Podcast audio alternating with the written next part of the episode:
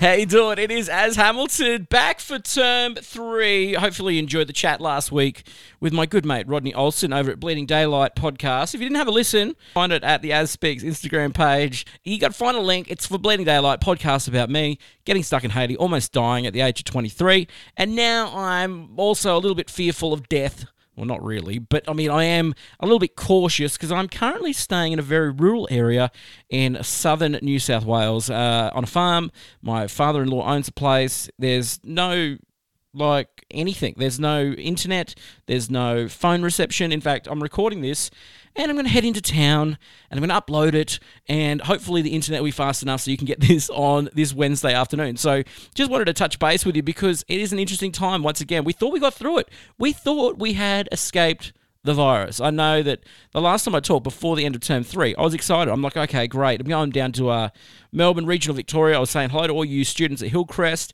Uh, also, uh, Leongatha. We were going to head over to Ballarat and Camperdown and Geelong. I had this massive tour planned for August. I was like, I'm going to have a couple of week break. I'm going to go home and then get on the road, drive down to Melbourne. Well, now that has absolutely stopped. I mean, another thing that's just put the brakes on for 2020. So I'm just currently, as I said, just taking in the view at the moment, uh, looking out at a beautiful, beautiful escarpment. I mean, this this place where I'm staying, there's sheep literally on the verge of giving birth to baby lambs. Oh, how cute.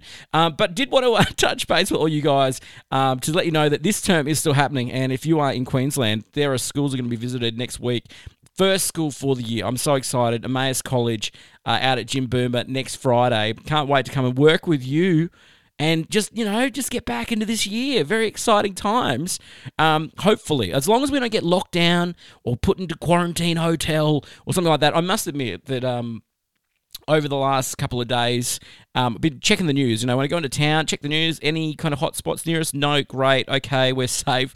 But i have got in my mind i've got i've said to my, my wife beck i said look you know if we have to get in the car and just drive for 12 hours straight to get to Queensland, to get over the border and avoid some kind of, you know, hotspot, I will do it. Like, because at the end of that, I want to get back on track for this year. I want to get back on track for this year.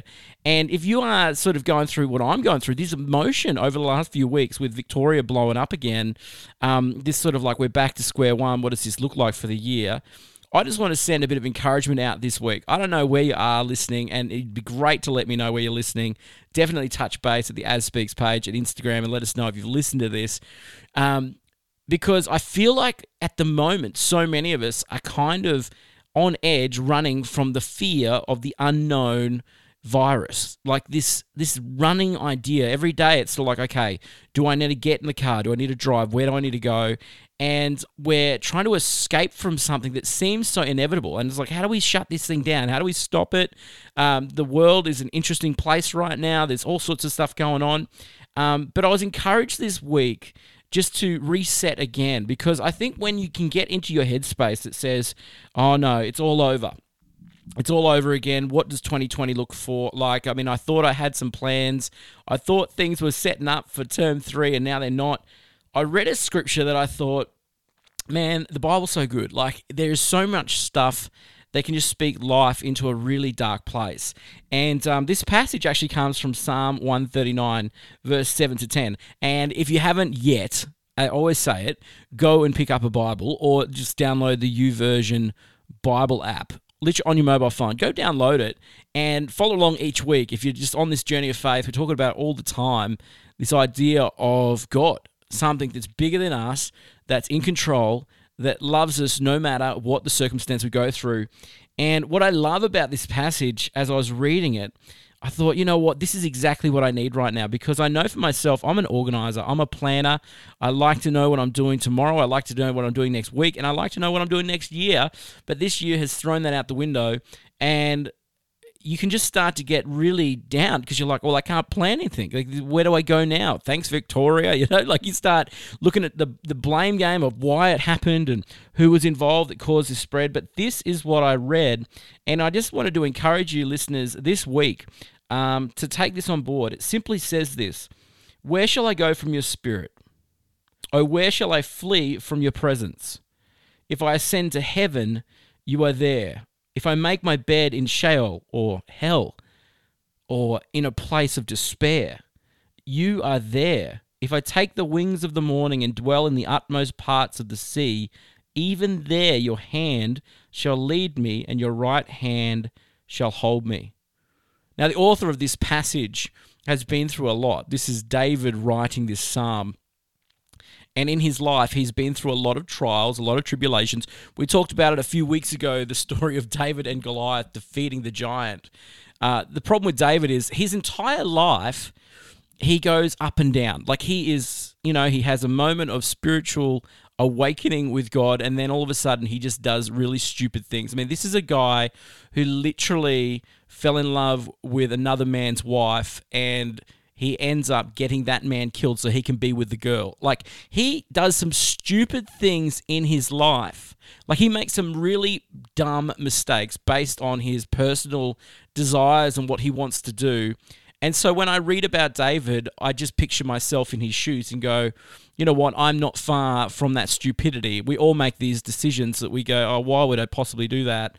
But what I love about this passage is you've got a guy like David writing a psalm like this, where he has a revelation of God and this idea of a spiritual being that is there no matter what situation you're going through.